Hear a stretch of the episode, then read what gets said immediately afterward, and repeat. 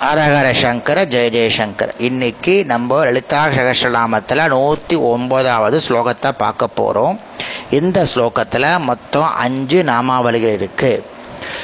சகசிர தல பத்மஸ்தா சர்வ வர்ணோப சோபிதகா சர்வாயுதரா சுக்ல சமஸ்திதா சர்வதோமுகி அப்படின்னு ஸ்லோகம் இந்த ஸ்லோகத்தில் மொத்தம் அஞ்சு நாமாவளிகள் வருது.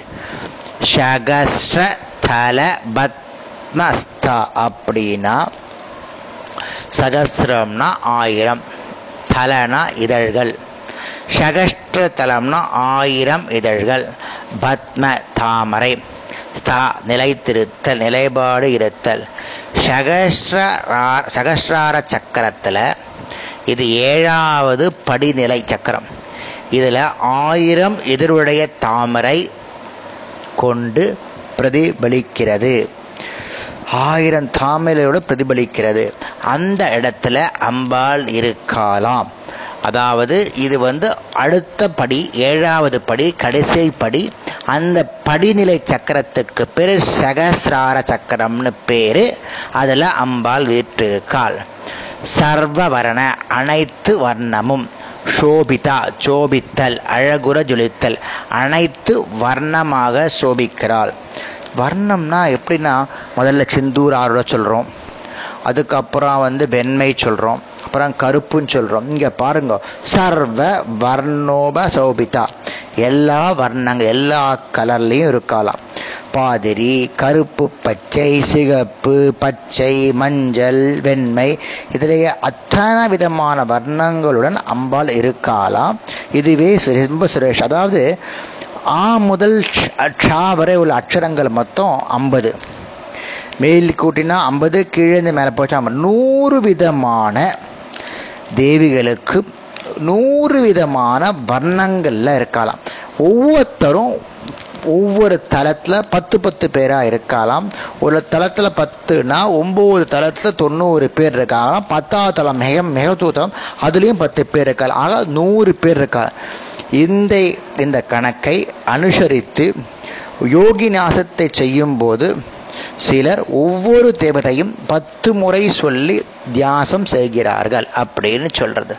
அடுத்தது சர்வாயுத தரா ஆயுதம்னா ஆயுதங்கள். தரானா கொண்டிருத்தல். அனைத்து வித அஸ்திர ஆயுதங்களையும் தாங்கி இருப்பவள். எல்லா விதமான ஆயுதங்களையும் தரித்து இருப்பவள். அப்படின்னு அதனால அம்பால சர்வாயுத தரா அப்படின்னு சொல்றோம். அடுத்தது சுக்ல சமஸ்திதா. சுக்லனா சுக்லபக் சமஸ்திதான இருத்தல்.